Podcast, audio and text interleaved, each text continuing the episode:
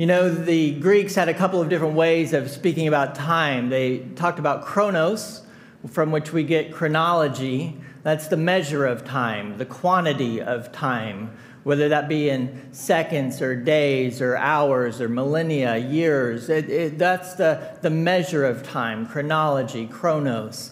Uh, it could be how long ago something happened or how much into the future something is planned to happen. It's uh, the measure of time. But they also had a, another word, kairos, which was about the quality of time the opportune moment for something to happen, or something that happened in a historic way, in an important way, an important, altering, life changing direction kind of way. Sometimes we call these in uh, Christian circles a divine moment, something that happened in a way that it doesn't matter when it happened, it's what it did to you as it happened. A kairos, a, a quality change moment. I want to take us as we are beginning 2023 in this new year to a new perspective that for me came back in those 1900s, early in our marriage. I want to take us back to a Kairos moment that happened for me because it changed us. It changed how we looked at life. It changed how we looked at scripture. It changed how we looked at serving other people, how we looked at work, how we looked at our neighbors. It changed everything for us going forward in that moment. So, back in the 1900s, shortly after Kelly and I were married, we graduated from college and we went off to an amazing place, Chattanooga, Tennessee. And you laugh, but I think Chattanooga is probably one of the most underrated travel destinations in the eastern United States, if not in the United States as a whole. You only know Chattanooga because you go down I 75 straight to Florida and you don't even know what Chattanooga is. Chattanooga, that's the eastern outskirts of Chattanooga. That's like driving through Southfield and said you've been to Detroit. All right, it's, you, you haven't seen Chattanooga. Chattanooga is nestled on the other side of the western ridge there, the Missionary Ridge, right on the Tennessee River as it cuts through the western Appalachia. It is beautiful, it's picturesque. They have free electric transportation to all of the sites that are down there. The best aquarium complex in the country, if not the world, is there. They have a minor league baseball stadium that overlooks the, uh, the river valley and the city right there.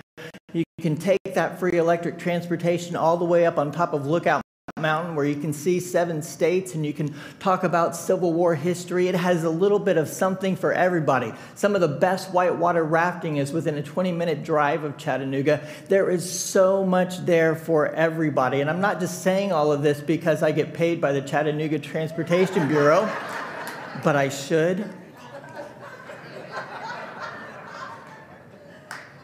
I've recommended this as a place for people to go with, especially young kids. There is just literally something for everybody. It's a wonderful place. We've went there several times. But living there, we lived right um, on the side of Missionary Ridge, overlooking the city. But to get to where we served in the little church that we were serving as youth pastors, we had to go through Missionary Ridge rather than winding our way over the top of it through a couple of narrow one-way tunnels um, that went through the ridge in one direction and through the ridge in the other direction. Real easy for us to get to the church on State Line Road, right on the literal state line of Tennessee and Georgia, where we served this community.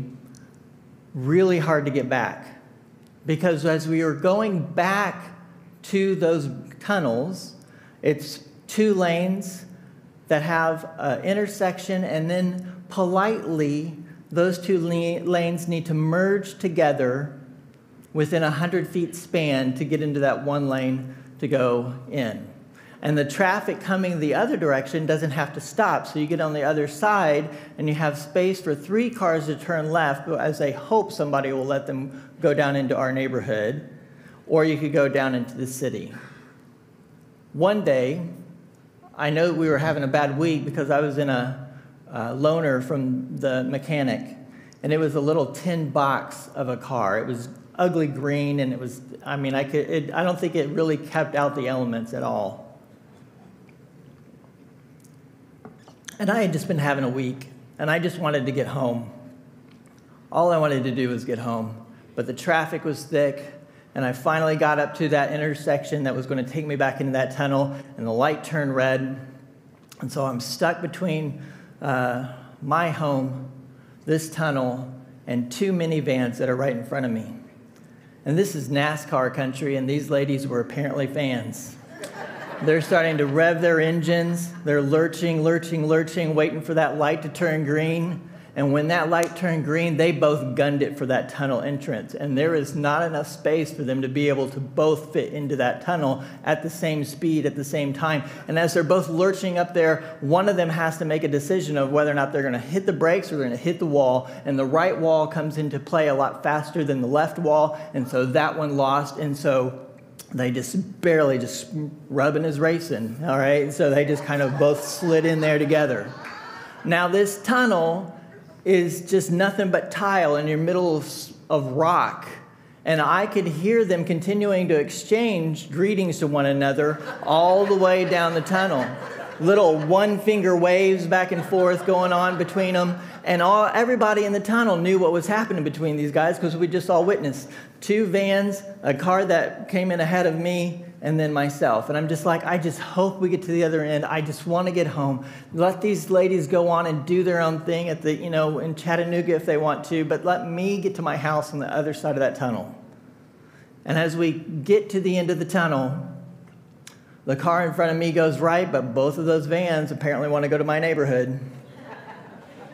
and then I'm right behind them. And I just want to get home. And instead, because you can't go anywhere, the lady in the second van gets out of her van and she goes to the lady in the front van. Now they're causing a scene and everybody decides to stop and watch. I just want to get home, but Jerry Springer has now come to my neighborhood.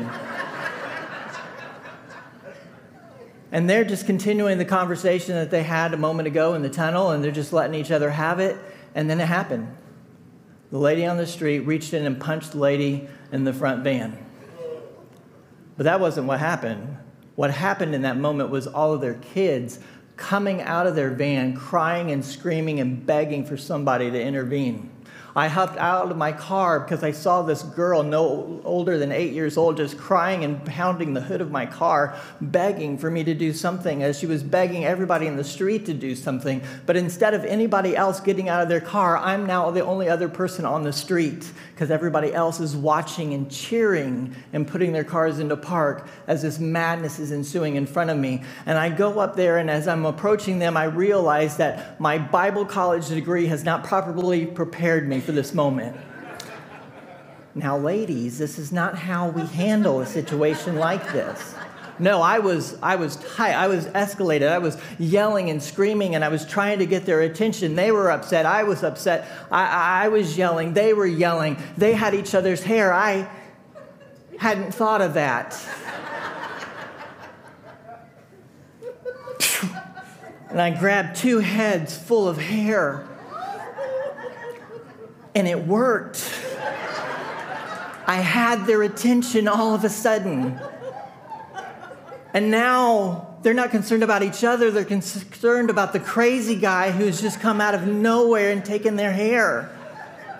And they start looking at me, and then they start trying to get me to take their side. And they're going, You don't understand what she did, and she did, uh, uh, and she hit me, and all this other different kind of stuff. And I'm going, Shut up, shut up, shut up, shut up.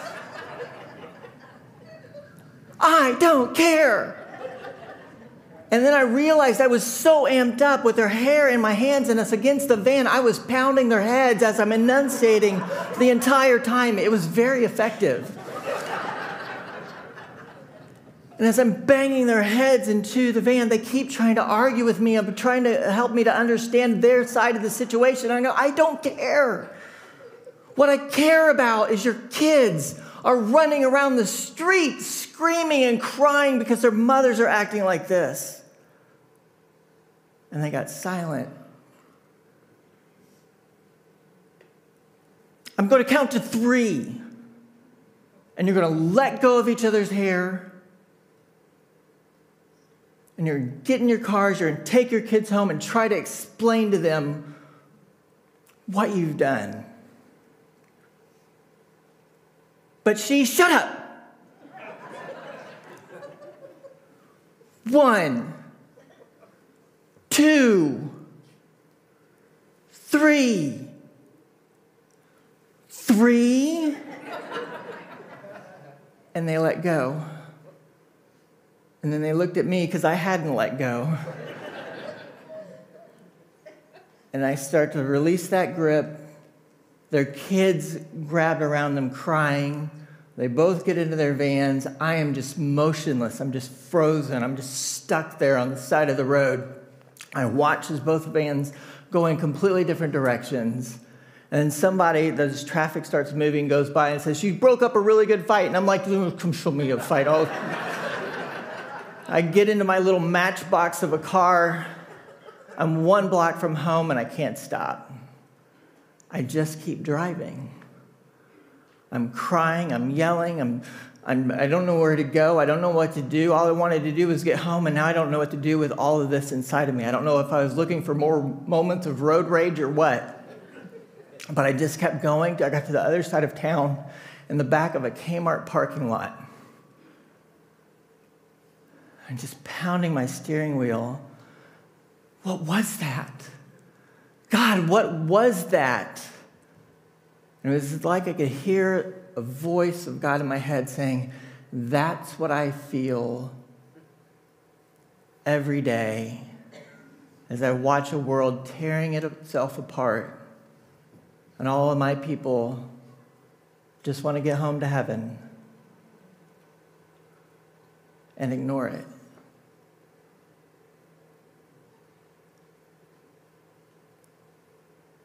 I made my way home, talked with Kelly about this crazy thing that just happened. And it started changing us. Started changing the way that we looked at life, the way we read scripture, even the most basic of things, like John 3:16, for God so loved the world, he gave his one and only son, so whoever would believe in him would not have to perish but have everlasting life. We all know that. Now when I read John 3:16 and now when I teach John 3:16, it's very simply for God so loved the world, he got involved. He doesn't just stay back on the sidelines. Pastor Chris is going to take us into Exodus in the coming months and weeks. And here's Moses, a guy who sees his own people tearing each other apart. He says, he sees this injustice that's happening to them as their slaves, and he wants to do something about it. And God comes to him and says, The cries of the people have risen up to me, and I'm going to do something about it. I'm sending you. And I started realizing that sometimes when we see injustice, sometimes when we see hurt, sometimes when we see things that break our hearts, it's actually God tapping us on the shoulder saying, Why don't you partner with me in making this better? Micah 6 8, walk humbly with your God, act justly, love mercy, to act justly, we started recognizing was to be able to see an injustice and find out how we might be able to get involved to bring justice, to bring correction. Orchard Grove, my hope for you for 2023 is that you don't just have a good chronos 2023, a good chronology of this year, but that you have a divine moment that leads you to do something to get involved to make this world better, brighter, more just, more righteous, more on track with the world that God designed this to be, not just the way it's just spinning out of control. And that only is going to happen when you see a moment and you take that risk to get up, to say, Teach me something. How can I help? Not to kind of come in as the saviors, but to come in humbly, willing to learn, willing to walk alongside of somebody in hurt and need and trouble, and to bring a little bit of partnership and joy and life and love into their lives. For God so loved the world, he got involved. And the invitation is there for us to also get involved, to bring his love, to bring his light, to bring his correction. The parable of the Good Samaritan is the parable of the guy who got involved. He didn't walk on by like the other church guys did, but he makes himself vulnerable by taking the time in the place where someone was mugged to help them. He gives of his resources to further help him. He gives, of, gives up to help lift up. We have to be people, if we're going to be people of Jesus, to be people who get involved as Jesus so wonderfully, perfectly got involved in our lives. You are probably in this space because someone made a difference in your life. Someone got involved in your life. Someone gave for you. In 2023, who will you give to? Who will you love? Who will you go to? Who will you stand alongside of? If you want to know a place to start, you're in a place to start. Take one of those cards in front of you and give us your name and phone number and say, I want to get involved, and someone will be in touch with you to find a place for you to contribute. So many good things take place within this space, but so many good things take place through this place. And we would love to have your participation as well.